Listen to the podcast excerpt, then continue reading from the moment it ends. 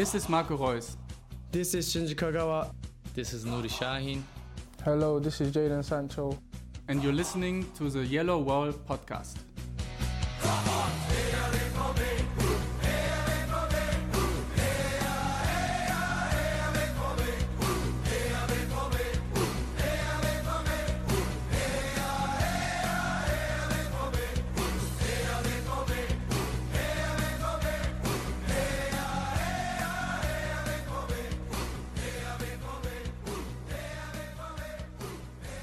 Hello and welcome to episode 410 of the Yellow Wall Pod. I'm your host Stefan Buczko, and on today's episode we have a special guest to talk about Dortmund's 3-0 win against Union Berlin, Sunday's duel against Borussia Mönchengladbach, and to answer some of your listener questions. And later in the show we will be joined by James from the Heart and Hand, the Rangers podcast, to take a look at Thursday's Europa League opponents from Glasgow. So now I'm excited to introduce the host of the Ruhrnachrichten BVB podcast, Sascha Staat at Sascha Staat on Twitter. Sascha, welcome to the show. How are you doing? I'm fine. Thanks for having me, Stefan. It's a pleasure. I know. I'm I'm so elated that uh, when I invited you, it was obviously before the Union uh, game that Dortmund actually took all three points home. And not only that, Sascha, you were rewarded with a very rare, the rarest of things. It's so rare you could sell it as an NFT a clean sheet on the road in the Bundesliga. Uh, it was a 3 0 win, as I just said. Uh, Marco Reus with a brace scoring in the 18th and 25th minute, and then Rafael Guerreiro with a nice tap in in the 71st. Uh, Möhwald had a goal in the 73rd minute, but it was ruled out by VAR. And now Dortmund have a 12 point advantage over the teams between fourth and seventh place in the Bundesliga. Not only that, also Bayern lost for the two to Bochum, but I'm not sure if we should contextualize that in uh, in any sort of way. so, Sascha, what are you making of this match where Marco Rose made some significant changes to the team, revert to a 4-2-3-1 with uh, Manuel Akanji as a right back, with Mats Hummels as a center back uh, yet again, and of course uh, we had a double pivot with Witsel and Dahoud, and then of course Marco Reus back in number 10 position with Bellingham and Brandt as the wingers and Malen up front. First answer which comes to mind is that I don't understand this team, to be honest. I don't get how you can lose at home to Leverkusen and they totally destroy you. And then one week later, you go to Union Berlin, which is a very good side. They had a good season so far. They're hard to beat at home, and you go there and and you really show that you're up to the task. I don't get it because.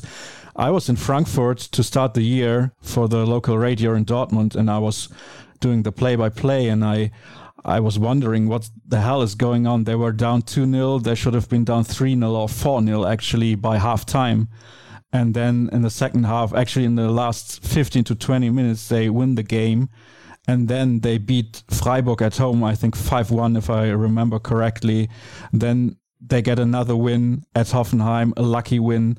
But then, for whatever reason, they play like kids at home to Leverkusen, and then one week later they win 3 0. And you said before that it was the first game, the first clean sheet away from home this season. The first clean sheet away from home for Marco Rose as a coach, except for the cup win at Wehen Wiesbaden, if I remember correctly. Yes. So in the Champions League, he didn't do it in the Bundesliga. He wasn't able to do it.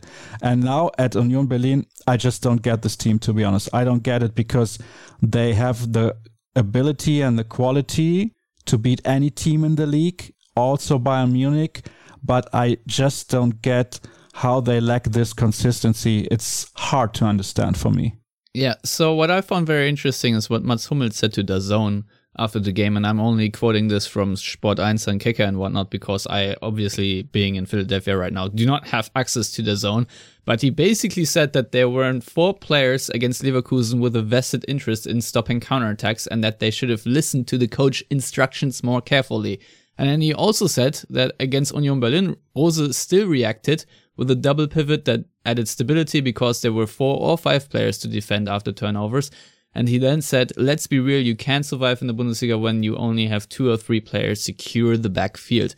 So um, I, I think there's a lot to unpack here. Uh, first of all, that Hummels clearly said that the players obviously did not listen to whatever the instructions to Rose are, but also the the changes and reactions of Marco Rose himself. Because you, I, I think if we look at the Leverkusen game, you can really uh, see how comical Dortmund's defending was at times, right? How uh, unserious they were in trying to defend Leverkusen's main strength, which is the counterattack. And I think the Wirtz goal, um, the the second goal that Leverkusen scored, was an absolute world class beauty. But nevertheless, uh, Dortmund also just allowed it very clumsily. So, um, what what do you make of uh, Hummels, who maybe I don't know if he's the vice captain, but obviously a very important voice in the locker room, says things like that so drastically after the game? I think it's it's great. It's great for the team because they need a wake up call. I mean, the first three games of the of the year, I already said that. Oh, okay, let's forget the cup game at St. Pauli, but let's focus on the Bundesliga. I think that the main issue was they totally lacked players who really wanted to defend, and you can only win games, and then you can go on and win titles if you start to defend. It's it's not working the other way around. You can't always score two, three, or four goals to win games. I mean, their attack is that good that they most of the times they do it. But sometimes they, they just can't do it because it's too many chances they concede. It's too many good players on other teams to create chances, obviously. And I think it's good for the locker room and for the players to understand. And also, I think that the real captain of this team is not Marco Reus. The real captain of this team is Mats Hummels. I think we agree on this. I mean, he has he has given interviews in the past where he was crystal clear and I think that's the only way to to go forward. I mean, what to hide? It's obvious for everyone who's watching the games that they're not able to defend in a proper manner. I mean, if you look at the standings, they conceded 36 goals already. I mean, like this, it's impossible to to finish first. I don't say that they are able to finish first if they had a slightly better defense. I don't want to assume it because maybe Bayern Munich would be more focused as well. We don't know that. but I mean, let's let's think about it. At the end of the season, it will be like 50 goals against. That's yeah. I think they're, they're, they're on track.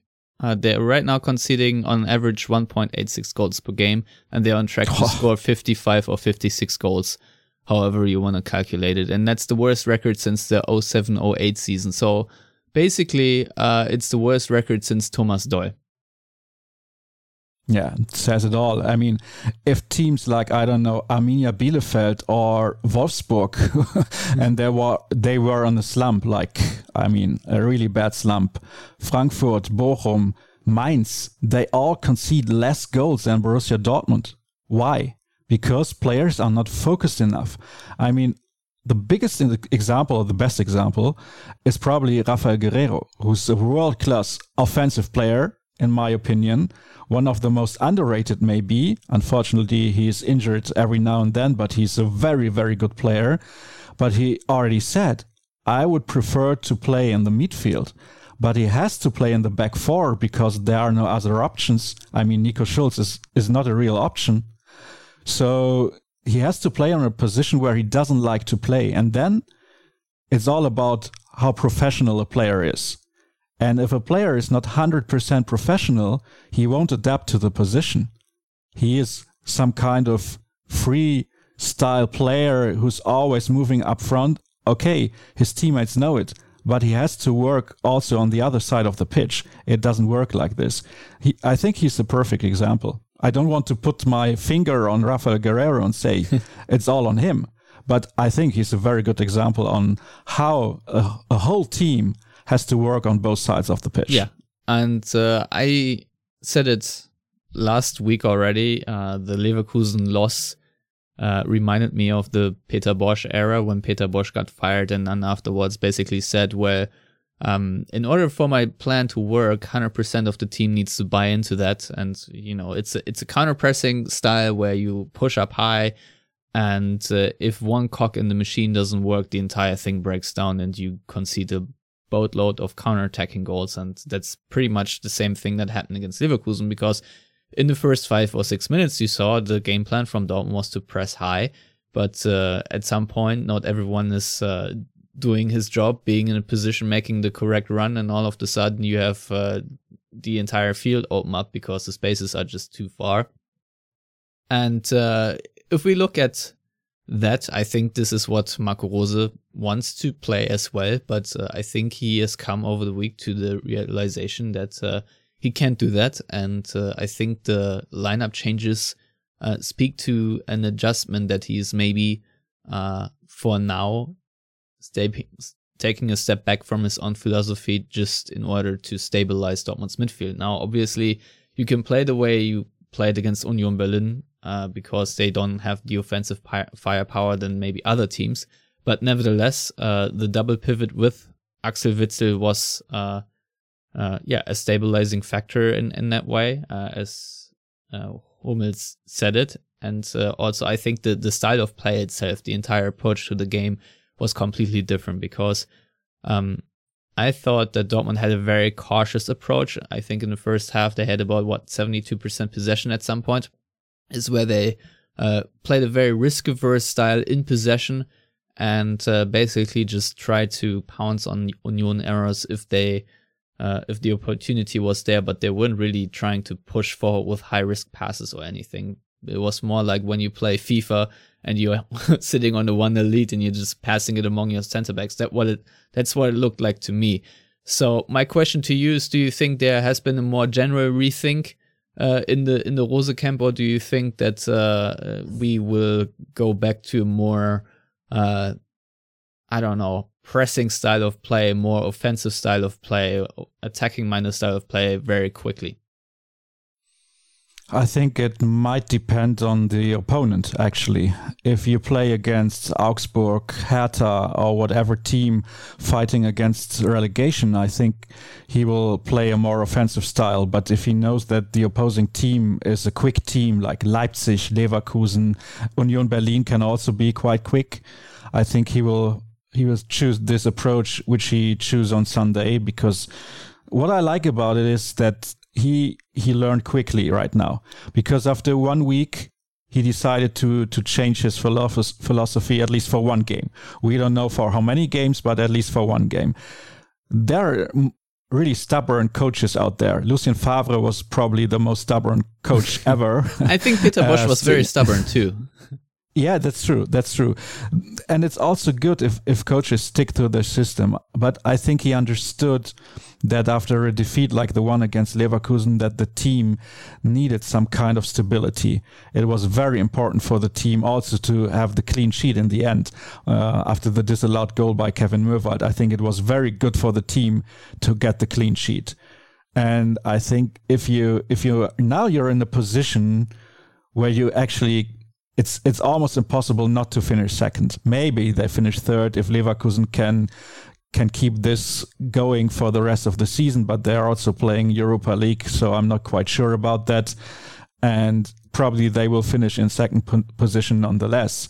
So I think they can they can try out a lot of things, and they can also still focus on on buying the approach of Rose's tactics even more that the players buy in more like you said before. All the players have to buy into the system and not all of them have. Maybe some of some of them just can't because it's not their style of play. Axel Witsel probably is just not made for this kind of football and he will leave in the summer anyway so that's a different matter. But but still you need the players to play this kind of football and it's not 100% Marco Rose's squad I mean, he didn't make up this this team. He still needs some new players to to trust, or or let's say he needs to bring in players he trusts. Like Zakaria would probably been a, a perfect player to come to Dortmund. Now he went to Juventus. It's a shame, but yeah, he needs to to adjust the, the roster a little bit more. I think. Yeah, uh, most definitely. So uh, a couple of players I want to talk about in this game. Obviously, um, team captain, de facto team captain Marco Reus, uh, will brace two really well taken goals. And uh, it was in the 18th and 25th minute. So uh, I, I think those goals came at a very good time for Dortmund, Dortmund to, to settle them even more into the game. I think the first five minutes were a bit shaky but afterward they took a lot of control without really going forward. Um, but uh, yeah, I think very important for him to uh, have a positive impact again because I think he has been uh, uh the aim of a lot of criticism recently, uh, deservedly so, I would add. Um, what do you make of him? Obviously, a lot of uh, stuff was said about him playing in his favorite position, the number 10 position. what are you making of this performance from Marco Reus? I mean, if you score a brace, you can't really blame the player, right? I mean, uh, it's it's also very hard to judge him because in the games where Dortmund is winning and he's scoring goals, everybody says, "Yeah, the team played well." So nobody's really praising Reus as much as they should, maybe. And when they're losing, it's all on him of course he's the captain of the team so he will get a lot of blame. That's that's uh, how the how it works. But i think in the end his season overall is still quite decent. I mean he has had worse seasons and it's also been um, quite a, a, smart decision not taking part in the european championships last yeah. summer. So to be honest i hope that he will not go to qatar in December and just stay in Dortmund and focus on the on the end of his career. I mean, probably has two more seasons left in the tank because he's been injured quite often. And at some point, I think it might be smart also to have him come from the bench. Yeah. So that that he can get a rest. Exactly what I said last it. week. Exactly yeah, that. Especially when Gio Reyna is back, you need to rotate more because I honestly he looks overplayed yeah, and stage. I think if you can sell it to him, if you can sell it to the media and to the people going to the stadium, I think the people going to the stadium they will understand anyway. Yeah. But if you can sell it to the media and to himself, I think it will be very good for. Maybe it can extend his career at the club for one more season. Maybe you know, it's not like, yeah, it it might be, but he also has to understand that he's not the same player he used to be. He's not the player he used to be five years ago. He had some more injuries, but I still think if you if you look at it, okay, 21 games, seven goals, eight assists, Good so numbers. 15 points in 21 games, it's all right. But he's playing all the time. Let's not forget he's playing all the time. So and maybe the load was a little bit too much. So yeah, I think it would be good for him to to focus uh, on on having games where he knows he has to produce like this one at Berlin. I think he knew he had to to have a good game, and uh, yeah, he he showed up. So what to say? Yeah. Uh, exactly what you just said. So yeah, maybe uh, I was I'm obviously watching the Philadelphia 76ers uh, these days, and they played the Cavs uh, this weekend, and Kevin Love uh, checked into the game, and he's now he's obviously I think he's 34, so he uh, is uh, you, know used to be sort of the the right hand man of uh, LeBron James when he was playing there, but uh, now he's a, a, rotation guy, and he basically said that right now he is enjoying basketball more than ever, than ever. which I find remarkable, and maybe that's the way to sell it to Marco Reus as well um, you know, j- just a pitch from my from my end here. Um, but uh, yeah, there's another player I wanted to um, point out to before we maybe move on, or not move on, but uh, to another controversy, and that's Dan Axel Zagadou because I think Julian Brandt said, uh, was it to Bundesliga or someone um, that he was uh, maybe his man of the match. Um, after this uh, comical and horrendous mistake after Leverkusen, I think it was very important for him to bounce back right away. I think having three learned center backs on the field uh, overall had Dortmund, especially when it comes to set piece defending and whatnot. But nevertheless, uh, it's not easy for him to a come back from injury and then uh, have to readjust to different backlines all the time because this time it was Mats Hummels to have his uh, direct partner. And of course, you always, as the left-sided uh, center back, have to cover for uh, Rafael Guerreiro as well.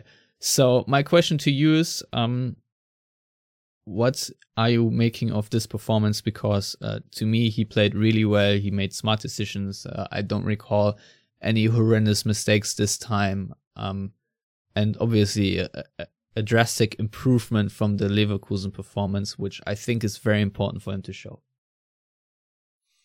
Well, apart from this uh, comical goal against Leverkusen, he had not such a bad game against Leverkusen He had this mistake which led to the first goal of Bayer, but generally his game overall was not that bad.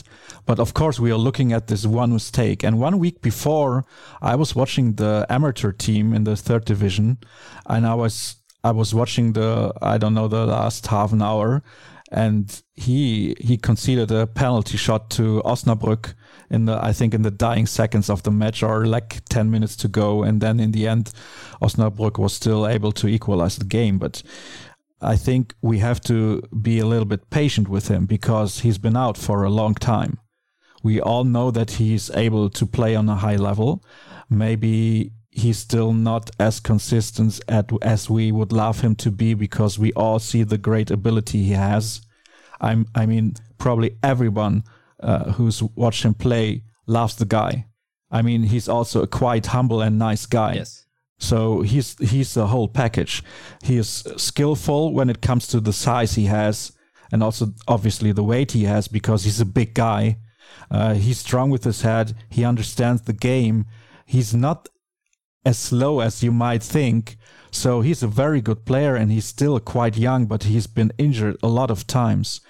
So I would like to forget the Leverkusen performance, basically, to be honest, because yeah, because it can happen. It was just like one fluky goal. I mean, a horrible mistake, all right, but he even showed up at the rest of the game against Leverkusen. It's not like he stopped to play the whole game, you know. And the other goals they conceded, it was not his fault at all. So, if you watch the game against Union Berlin, you saw already that he's he's up to the task. So I would like to to see that he's going to start like, you know, maybe 10 games in a row to judge him even better because after such a long layoff because of injury, players need time. Usually you say, okay, if he's been out for 6 months, he needs another 6 months to get back to his old form. Obviously with defenders it's a little bit tougher because if they make a mistake, it usually ends up at the back of the net. But for strikers or offensive midfield players, you can take your time. But with him, it's not that easy. But they need him right now. So I think Marco Rose should just go on and trust him because he's the future of Borussia Dortmund if they want to and if he wants to. And I think basically both sides want him to be the future of the defense of Borussia Dortmund, along with Niklas Süle. So yeah, I mean yeah, they I they will rebound every every ball they get. Um, uh, speaking of rebounds, a long-suffering Sacramento Kings fan El Coolray asks what happened with Thorgan Hazard that he wasn't with the team. Interesting question, Sascha, isn't it?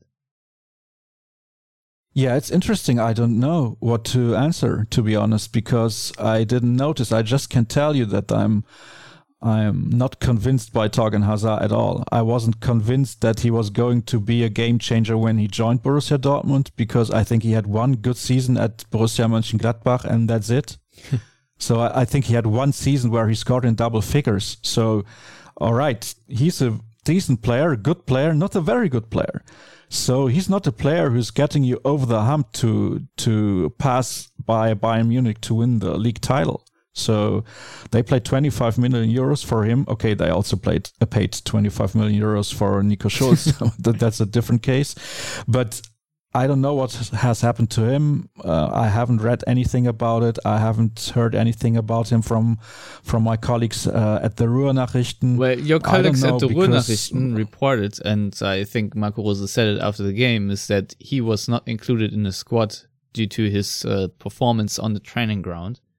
And ah, all right. I did. I okay. That's interesting. I didn't read it because I was rather busy on the weekend, but still yeah, I can. Oh, yeah, I can absolutely understand that he See, might. See, I, I thought I get the, the experts from the Ruhrnachrichten here, and then I have to read you your yeah, own newspaper, basically. Ah. All right, yeah, yeah well, but no, yeah, that's did, what. Did you? Uh, that's what happened. yeah, sorry. it's okay. Um, this is uh, this is what happened. That which is uh, what I wanted to talk uh, to you about because um, obviously uh, that happened in the context of Gio Reyna being sick and uh you know, I thought that Dortmund to what the re- final, I don't know, 30, 25 minutes of the game, they looked rather gassed to me. And I thought that uh, a good substitution here and there could really help them out, especially Julian Brandt uh, struggled quite a bit. He had a couple uh, heavy touches. To me, he would have been a prime candidate uh, for a substitution. To be honest, I wouldn't say he had a bad game overall because uh, he didn't. Uh, but nevertheless, uh, you know, Thorgan Hazard would have come in handy still to to bring him on. And I think in the end was Moukoko, Khani, and Tigges who were the substitutes. So, um, you know, I think this is a nice signal to send uh, the rest of the team, uh, especially after that turbulent week. Uh, let's call it that.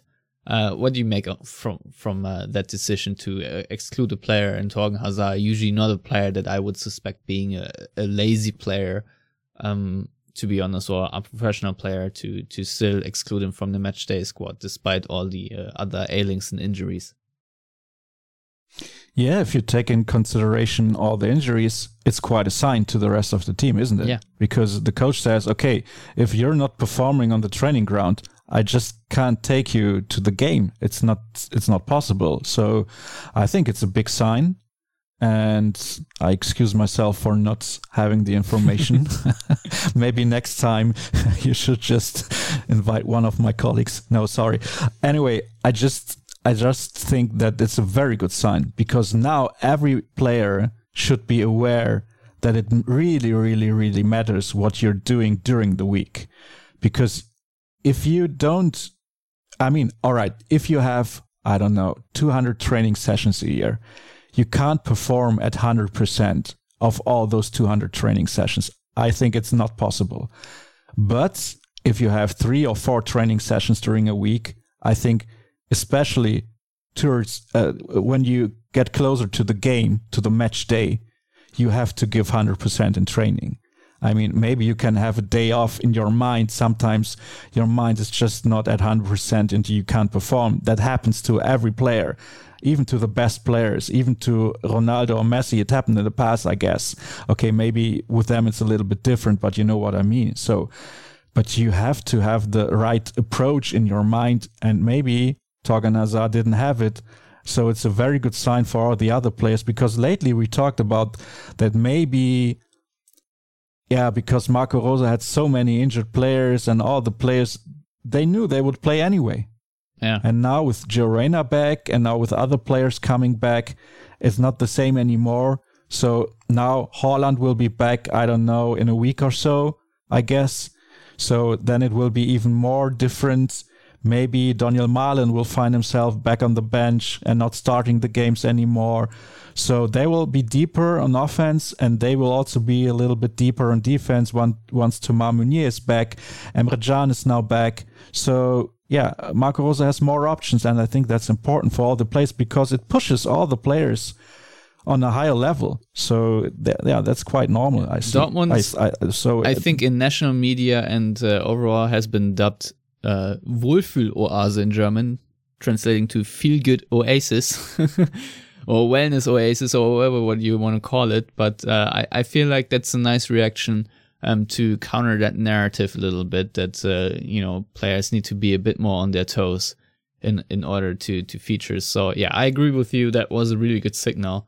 And uh, yeah, I think it's time now uh, to uh, relay a couple of listener questions. Um, uh, Tom on Twitter asks, uh, why have BVB players and Rose struggled to implement coaching tactics, uh, pressing, defense, etc.? And uh, he also wants to know, what does Sascha think BVB transfer strategy will be in the summer to fix the team's inconsistencies? So, no pressure to answer that. Just, uh, yeah, but but still, I, I I too would like your opinion on that. Okay, first regarding the transfer strategy, it all depends on how much money they get for Erling Haaland and if they get money at all because he might stay another year at Borussia Dortmund, we don't know. If you get like 80 million euros for your best player and he's your best player, I think there's no doubt about it, then you can like invest 30 million euros twice for having good players coming in with the right mentality, with the right skill set. But it's not easy because every good club is looking for those kind of players. I mean, Borussia Dortmund is not the only club looking for good players. And when other clubs know they just got 80 million for a player, of course, they will also hire the price. So you have to be smart, getting the right players. I mean, we all know what kind of players they want to have. They would like to have a new left back instead of Nico Schulz. They might be looking for a right back to replace Thomas Meunier or maybe to back him up because we don't know what's going on with Mateu Morey. He's a very talented player, but he's also been injured for a long time now. He's working his way back, but we don't know when he will be back at 100%, and then he will need time just like Dan Axel Zagadou. So we don't know. Then they will probably look into a player similar to Zakaria, who, who I mentioned before, who joined Juventus from Borussia Mönchengladbach, to, to replace Axel Witsel, because Witsel was a very good player for one season he was a decent player for the second season and then he fell off. I don't know why. Of course, his style of play was adapted very much to the style of play of Lucien Favre. So it was difficult when the coaches changed uh, for him. He doesn't fit into this kind of football anymore. He's not that fast. Uh, he, he's never been probably. He's a great strategist, to be honest. But in this kind of football, Marco Rose wants to play. It doesn't work anymore. So they need a player who is more physical than Mo Dahoud and maybe more skillful than Thomas Delaney has been. You know, maybe that's a good example. They they need a kind of player who's in between the two of those. And that's why I like Zakaria so much. He he's now gone, but they need a player like this. Yeah, may, may I butt in here? We have a we have a listener question uh, that's um, sort of on that topic. I, I sadly can't find it on on my uh, uh, sheet right now, but uh, someone has asked about Emre Can's uh, ball watching. I think it was for the Möhwald goal. Um, I when I when I texted you, I I said you were. Uh, I think you said on the Ruhrnachrichten podcast that you were sort of wrong in your estimation about uh, Emre Can's sort of skill set or or his performances since joining Dortmund. But I do remember sitting uh, with you in the VIP lounge of the Dortmund uh, game in the Europa League against Liverpool, and he was playing for Liverpool back then, and you told me how absolutely disastrous you think he is. Basically, I'm paraphrasing. Um, so my question to you is, uh, considering the huge amount of wage that Emre Can is taking up uh, right now, should Sebastian Kehl and Michael Zorc, whoever, try to just tell him, dude, we're not planning with you anymore. We're looking for a player with a, you know, different profile or whatnot. That uh, in the long term future, uh, your name is not really included on on Dortmund's team sheet anyway. And you know, he said he wanted to join from Juventus because of more playing time. Now, I think this thing is not working out. Um, he is not becoming my favorite player ever. I'm I'm going to say that I'm a little biased against Emre Can because to me he has made too many screw ups for the uh, veteran that he supposedly is. So, um, what's your opinion on on that uh, player? Because I think if you're talking about the player that's between Dahoud and Delaney, and I agree with you, that's the sort of player that Dortmund need. Um, is Emre Can the guy you need to let go in order to free up the wages that you need for certain play for that certain player? The thing is that he actually could be the player, you know. But the the other thing is that he's never really showed that he can be this kind right. of player. He should be with the with the wages he gets. In, in theory, he also, is actually is he's exactly yes. that player, but in in practice, he is not. Yeah, that's the problem because, as you said, he takes a lot of wages. He's a very expensive player, and every now and then he's out with a muscle injury for like two or three weeks so that doesn't help. Players need consistency. They need to play all the time, basically, to be at 100% to find their rhythm. So it's, it's not that easy. And yeah, he also, I remember when uh, last season, I think he, he conceded like three or four penalties to opposing teams. Maybe it was mm, early this season. I don't remember. It were so many stupid fouls in the penalty area where I thought that like geez, what's going on with him?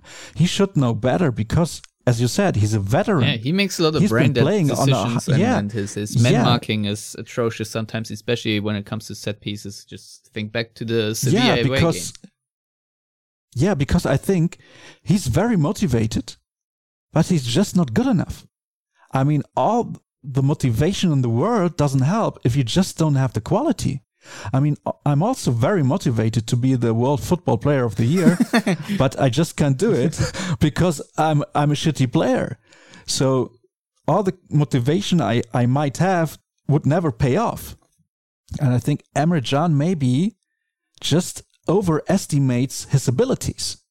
So he wants to to to get to the tackle, but he's too slow. Or maybe he wants to play the pass, but he's not accurate enough.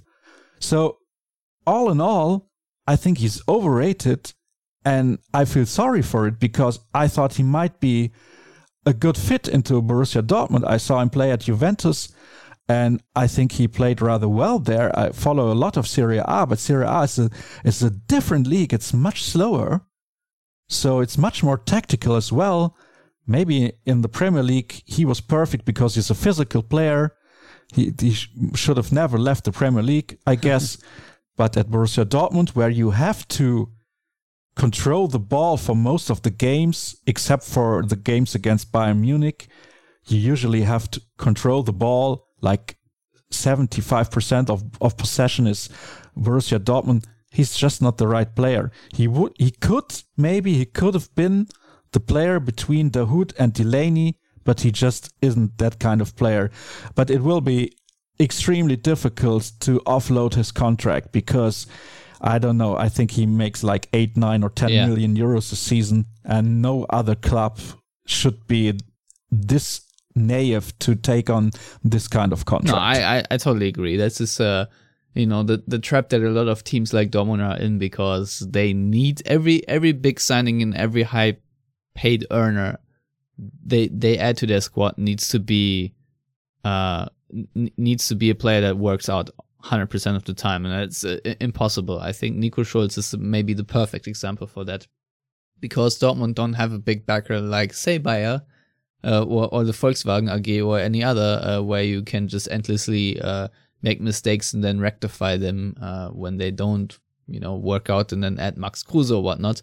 Uh, Dortmund don't have that luxury, especially when you try to compete with Bayern Munich and uh, every of your transfers needs to be a hit, and unfortunately, just it, it's impossible to do. Um, obviously, I I think I anticipated Nico Schulz not may, maybe not being the right fit, uh, but uh, yeah, it's unfortunate, uh, but I also agree with you. Um, we uh, have another question from uh, BVB Cincinnati. First of all, condolences on that Super Bowl loss. Uh, heartbreaking. um, he asks, will Kehl go and buy a starter level quality center back if Akanji leaves, or will they go for a center back that is more of a backup? Um, now, I don't quite understand this question because they did just get Nik- Niklas Süle, and we've discussed it on a on the last episode that in, in my mind he is the replacement and upgrade over Akanji uh, next year because I do anticipate Akanji leaving. Um, obviously, not 100% guaranteed. He could also, you know, let his contract run out and leave on a free transfer next season.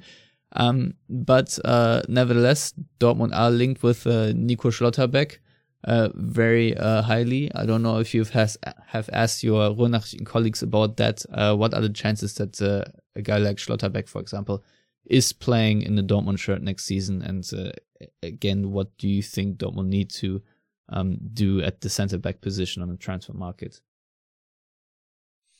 We've talked about it in our last episode, and I agreed with uh, my colleague Jürgen Koers that he's a very interesting and promising young player.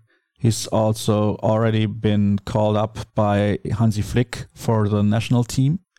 And I think that he would be a great fit, but maybe not this summer, but next summer in 2023. It might be a more a better decision to get him a year later. So you can either sell Manuel Akanji now for 30 million euros, more or less. We've heard rumors of Manchester United being interested in him.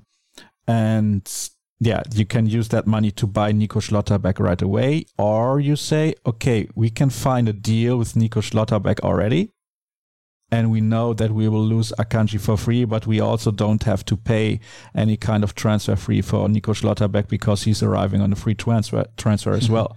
well, so, in your personal yeah. opinion, do you think that Dortmund can get Nico Schlotterbeck because there are a lot of rumors around him from other international clubs, and you said uh, before that Dortmund are not the only team in the world trying to sign good players.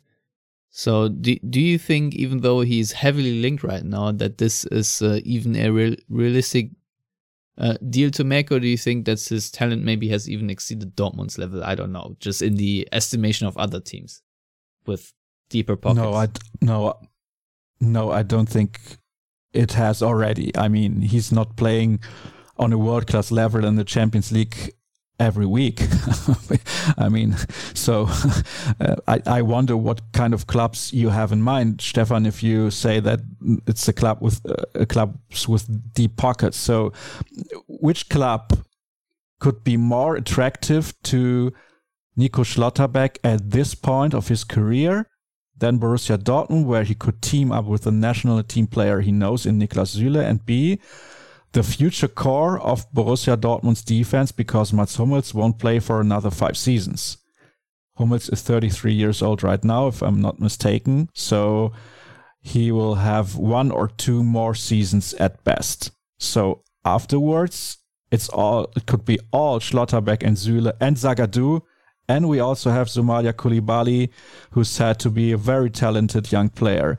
So if we're talking about clubs like, I don't know, Tottenham, Everton, those kind of clubs. Would it be more appealing to Nico Schlotterbeck to go there?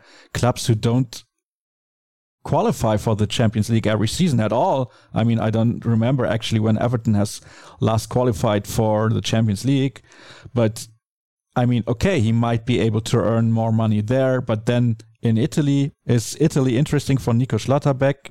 I don't know, because the clubs in Italy don't have more money than Borussia Dortmund. I don't think so. And is he a player for Barcelona, Atletico Madrid, or Real Madrid? I don't think so. they won't get a player like him. So I think Borussia Dortmund is very appealing for the player. I don't know if you agree, but I think it, it's a very good choice for him. I mean, if it's good enough for Niklas Süle, it should be good enough for Nico Schlotterbeck. Let's just put it this way. Yeah. Um, no, you, yeah. you, you asked me whether I can think of a different club. No, which is why I invited you to answer that question. You just answered it. So um, let's move on. Uh, obviously, I will have a segment about the uh, Rangers game later, but nevertheless, we have Steve Berkowitz who's asking more in a general term. What would it take for BVB to win the Europa League but still qualify for Champions League next year? Um, obviously, uh, if you win the Europa League, you are automatically qualified for the Champions League. Um, to answer that question, but uh, I think with a 12 point cushion right now, I feel like it's it will be very hard for Dortmund to to give up uh, a, a, Champions League spot in the Bundesliga. Um, but um, you know we've impossible. Yeah, pr- pretty much. Um, we've we've just seen Dortmund defend well for the first time in a, in a very long time, basically since uh, that Freiburg game um, with a with a different mindset. Obviously, Champions League season did not go as well as Dortmund had hoped. But um, that being said, I think until the sending off of Mats Hummels in uh, against Ajax in the home match, Dortmund had a very good chance of actually surviving the group. Um, and uh, maybe a couple of injuries uh, for that Sporting away game also played a major key role. I mean, Nico, Nico literally was the guy who gave up, uh, you know, the, the goal uh, that sort of uh, was the straw that broke the camel's back. Um, now, obviously, the Europa League group is uh, still very tough, and Dortmund will have a lot of games in order to make it through. Um, but let's take this question seriously, nevertheless, because uh, Dortmund are still a very good team on European stage, and even though the Europa, uh, the Champions League group stage wasn't what they had hoped for, I still think that uh, they are not that much of a different team that uh, you know made it to the quarterfinal in the Champions League last season and really gave Manchester City a run for its money. So, um, uh, in order to answer Steve's questions, what what do you think Dortmund's chances are in that competition, and how do you think they will approach it? Well, first of all, they have 12 games left in the Bundesliga just to to get that clear. If they win half of those games, half of those games, so that's 6 18 more points, they would finish on 64 points. So they will easily qualify for the Champions League and the Bundesliga. There, there's absolutely no doubt about that.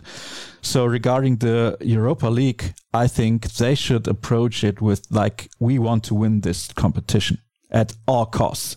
actually, at all costs, because it's the one international club title they're still missing, first of all.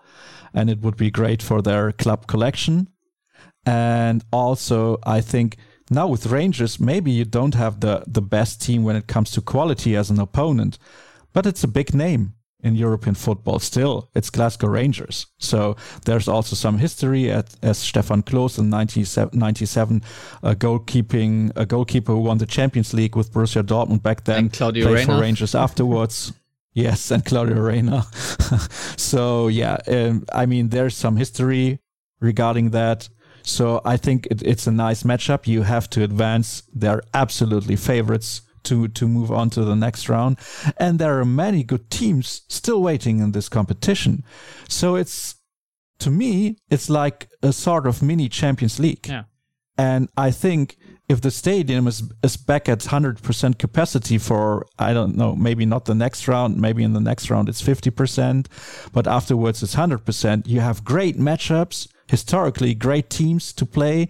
I think the fire will be back. You have uh, night games with the floodlights on. I mean, uh, maybe against teams like, I don't know, who's still in the competition, Napoli. Yeah, Napoli uh, play against Barcelona, Barcelona, whatever. which is which is very Yeah, very helpful yeah. for Dortmund. That two of the main favorites, I would say, are taking each other out. At least one one yeah, of them. so will. I mean, I- imagine in the next round you play against Barcelona. I mean, what what do you expect from the Europa League? Everybody was blaming the competition some years ago, but now, I mean, and I still remember the last time that they played in the Europa League, or the last time they really played in the Europa League with uh, Thomas Tuchel as the head coach. And we had this dramatic game in Liverpool. We all still remember it, and it was just it was just an emphasis. It was just Europa League. So if you if you don't consider this competition as a series and a good competition to win, I don't know. And that that should be the approach of the team because they're out of the cup. They screwed it up in the Champions League horribly against average opponents like Sporting. I mean, t- n- no offense to them, but it's it's an average team. So I think they should be highly motivated to go very far in this competition. Yeah, I agree with that. Um, so before I let you go, uh, we have to preview. I, I'm uh, I'm afraid to say because I will not have time on Friday or Saturday to to preview that game. But quickly, you know, Dortmund do play against Borussia Mönchengladbach. Um, I th- if I remember correctly, they they won the reverse fixture. Um, Gladbach just came off a three two win against Augsburg, but before then they haven't uh, really won much uh, in in the- in the games before. Um, they had a one-all draw against uh, Arminia Bielefeld. They lost against Union. They lost in the cup very horribly, three nothing to Hanover, and were counterattacked two pieces there. um, they also lost to Leverkusen. The only other game they won. Uh, in in this uh, Rückrunde is against Bayern, uh, the opening fixture, of course, against Bayern because Gladbach always been against Bayern. Um, so uh, this is obviously yet another must-win game for Dortmund because it's a home match. Um, but it's also at the the back end of a Europa League fixture. Um, what do you expect from this game, quickly? And what Dortmund do? Oh, Let, let's say we, we have the Leverkusen philosophy and we have the Union philosophy on on coaching approaches. Which one would you like to see, and which one do you expect to see? And uh, I do expect Erling Haaland to be back in this because I think the Rangers game will be too soon, but he should be back for that. And so will be Gio Reyna.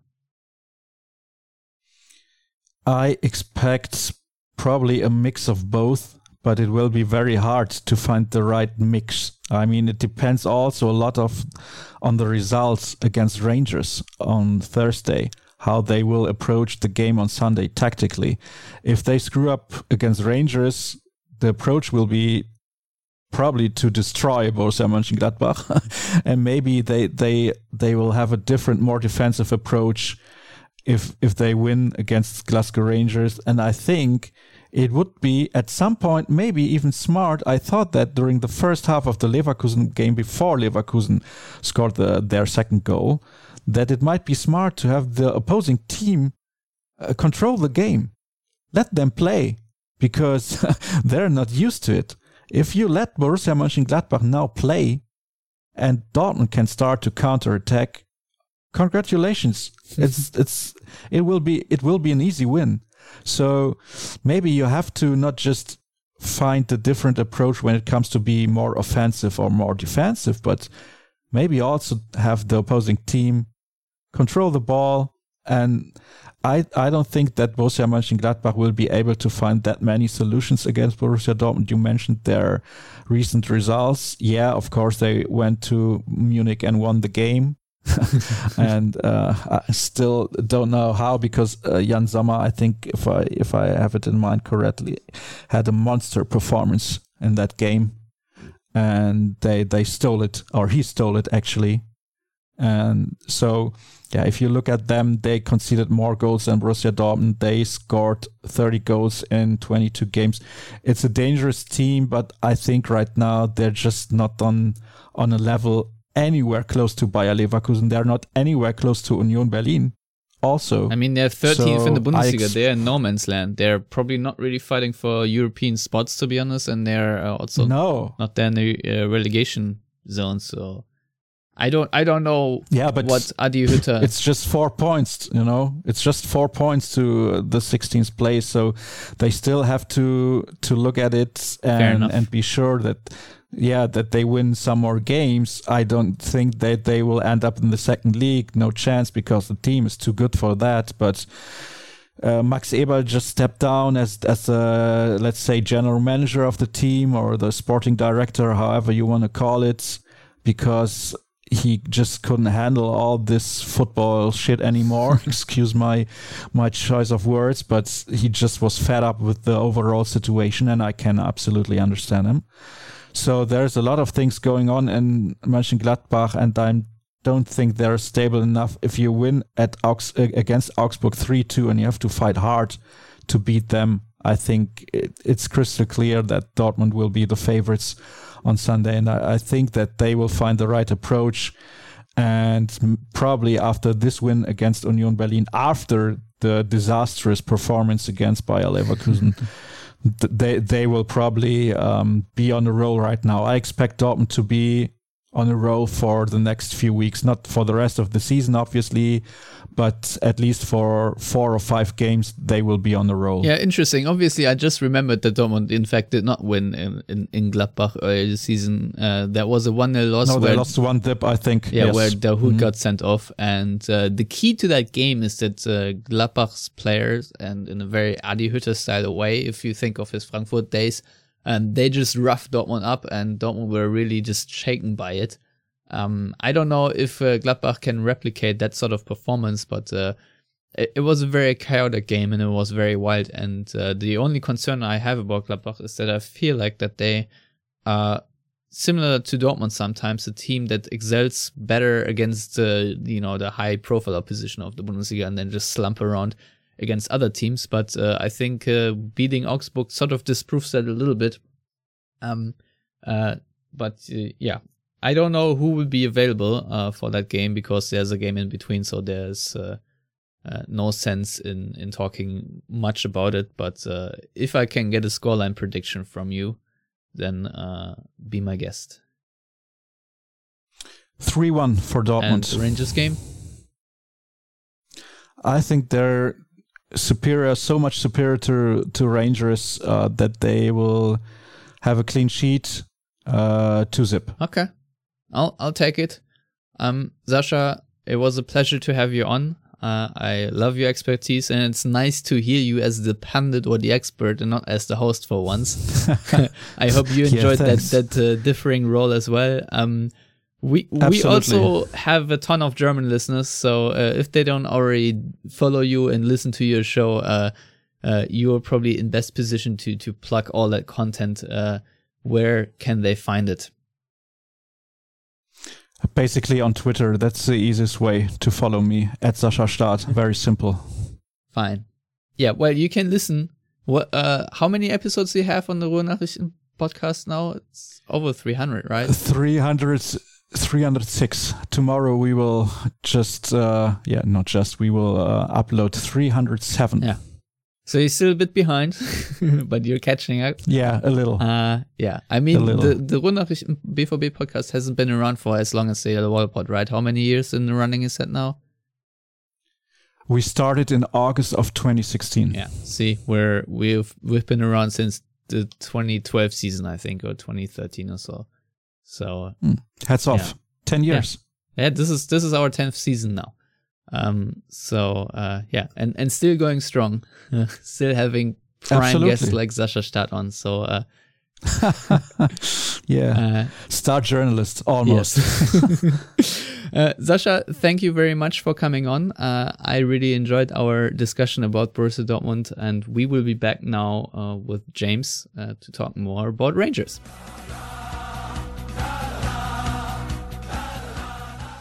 All right, as promised, I'm back with James Forrest from the Heart and Hand the Rangers podcast. I'm very excited to uh, talk with you, James, now about this game. Uh, I just had Sascha Staat on, uh, and he was talking about how Dortmund need to take this competition more seriously than any other competition.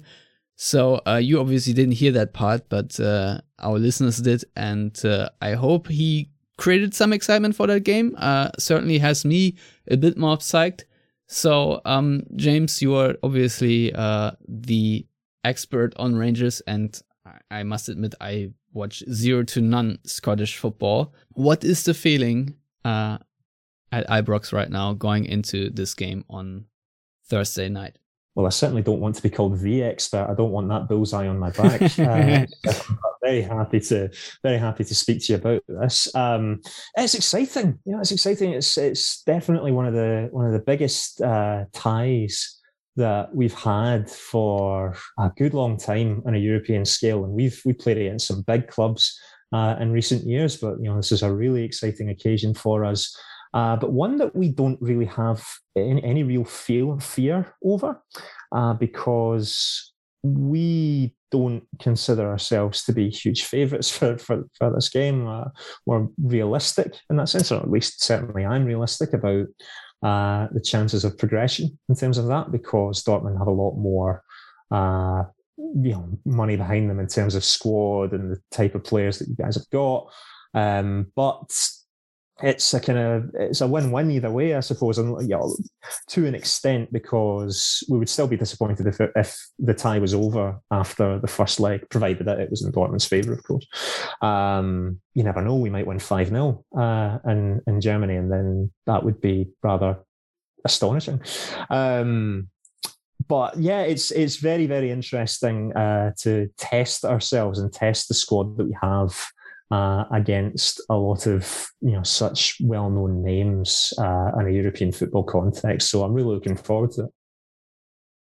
Yeah. So for people like me who really not know much, uh, who are the key players of of this Rangers team? Obviously, you you're looking at the at the strikers and whatnot, but uh, I, I guess also in defensive midfield, usually where games are decided. So, um, anyone you want to highlight? Uh, what is the groove of this team right now? Do you think this team has a good identity and is, uh, you know, following the coach's instructions and, uh, you know, working together as a unit? Are you are you feeling good about this team, or is it a bit of a more turmoil uh, going on right now? It's it's, it's been an interesting uh, bit of time for us. You know, when when Giovanni van Bronckhorst arrived at Rangers, he had an excellent run of run of games up until our winter break, uh, which happened after Boxing Day.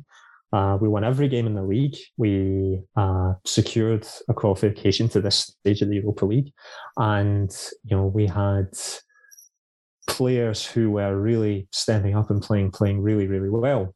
Uh, we had a difficult return to action after the winter break. We only got five points from a possible twelve uh, a very disappointing old firm match, um, which I think was an important wake up call for the players and, and the coaching staff because it meant that afterwards we changed things up a bit. And I think there is a bit more of that identity in the sense that we're aware of what it is that we're trying to do. And it makes a lot more sense for us watching in the stands in terms of what the players are trying to do, what the coaches want to see from in terms of a play style. Uh, whether that's something that we see in these games against Dortmund, or not. I don't know uh, whether whether whether Gio decides that he wants to do something slightly different for these specific games. Uh, I would be surprised though because I think you know it, it's working well in terms of a, a good pressing game, uh, which very much is led from the front, and our team right now is very much led from the front in terms of our main striker Alfredo Morelos. He is absolutely our most important player at the moment. The way that he's been playing uh, he is very much the complete forward. You know, scores goals, drops deeper to help try and influence the play, but has you know found a real energy level and you know has done very good things in this competition before. Uh, in 2019-20, he was the top goal scorer in the group stage. You know, he thrives on the big competition like this. Uh, and you know, being very aware that there's going to be a lot of people throughout the world watching this game, he will want to impress. So we have a lot of hope that he will be someone who will be an important player for us in terms of that. Other players that are important too, are captain James Tavernier, who'll play at right back. Uh, he uh, has a remarkable um, goal scoring and assist record for someone who plays uh, in the back line for a defender. Uh, he's a penalty taker. He's very good from the penalty spot. He is good at getting forward and wanting to get crosses in. He's very attack minded. Uh, and in the midfield, Joe Aribo is someone who has really, you know, improved a lot this season. Uh, if anyone watched the African Cup of Nations and saw Nigeria's games, then they would have uh, seen just how good he has become in terms of an attacking midfielder. Although the way that we want to play now, it maybe leaves a little bit less emphasis on him in terms of being the important, you know, attacking outlet. Uh, there's maybe more of an emphasis on players like Ryan Kent or perhaps uh, Scott Arfield uh, in terms of the wider attacking areas uh, to provide that additional threat. Um, you know, we, we have a very, very good squad, very happy, and it's a good depth of squad as well because there will be guys who won't start the game who we feel could come onto the field uh, and make a difference later on in the match if required. So we we have we're very proud of our squad uh, going into this game, and we we expect them to certainly you know put up a fight at the very least. How is uh, Amad Diallo uh, working out? Because I think he's sort of your uh, right winger, if you will. Well, Amad Diallo is a really interesting one because obviously we're you know very very aware of how talented he is. He scored after five minutes of his debut uh, and and you know his first appearance for us, and I think we had the idea that he would absolutely be you know someone who would play right wing every single game, uh, and this kind of game would just be one that he would he would definitely thrive in our last couple of games where we've we've looked a bit better in terms of our overall play, he has not started. He's come off the bench uh, because we've gone with Scott Arfield, who plays a he's a different mm. style of of winger when he plays in the wing. Uh, kind of player that can play a number of different roles. Uh, Arfield is more about running into the spaces that open up in the defence rather than having the ball at his feet. Whereas Ryan Kent on the other side, he thrives in picking up the ball and running at a defender.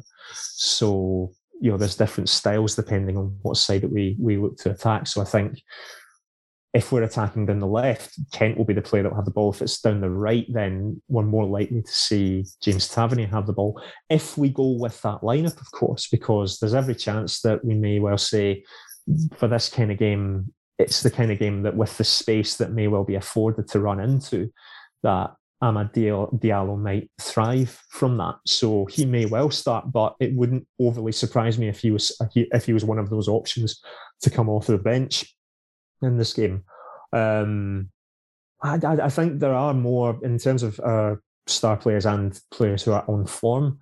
You are looking more to the front than the back. I think that's very fair to say. You know, the defence we are we are. Uh, certainly in need of you know more options at centre back. We were hoping that Leon Balogun would be uh, okay to play alongside Connor Goldson, but he picked up another injury, so there's a worry that he might not be able to play this game. In which case, uh, we would need to play Calvin Bassey because our other central defender Filip Helander is not in the European squad. Uh, so we would need to go with Bassey, who's more of a left back than a centre back. I think people certainly believe. Um, and that would that would put us a, a bit more of a disadvantage in the defence if we had to if we had to go with Bassey as a centre back. As good a footballer as Calvin Bassey is, of course. Um, but what's also important is we have Allan McGregor, who you know anyone who, who sees the videos in terms of the Europa League, uh, Twitter, in terms of you know best saves of the group stage, Allan McGregor keeps popping up because he's the kind of goalkeeper that can pull out a, an amazing stop out of nowhere.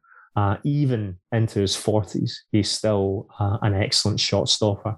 So, you know, Dortmund may well have the opportunity to have a lot of shots, but they'll have to be very good shots to get past uh, a very good goalkeeper in Allan McGregor as well. Um, the key for me is who would be the holding midfielder and who, how do we play that? Um, whether it be John Lundstram, who would play in that role. He's good at being quite tenacious at wanting to win the ball back, and I think if he keeps if he keeps that role quite simple, that'll work better for us in terms of doing that job. Um, you know, less, I love how you point out his limitations that way. less, less, less fancy stuff, the better. I think would be would be ideal from from my point of view uh, uh, if he's playing that because every time he keeps it simple he always looks better for it. Uh, in terms of in terms of in the central defence. Do you expect Glen Kamara next to him? I, I think that's likely. Uh, I think that's a likely outcome in terms of given who would probably be available in terms of again you know injuries etc.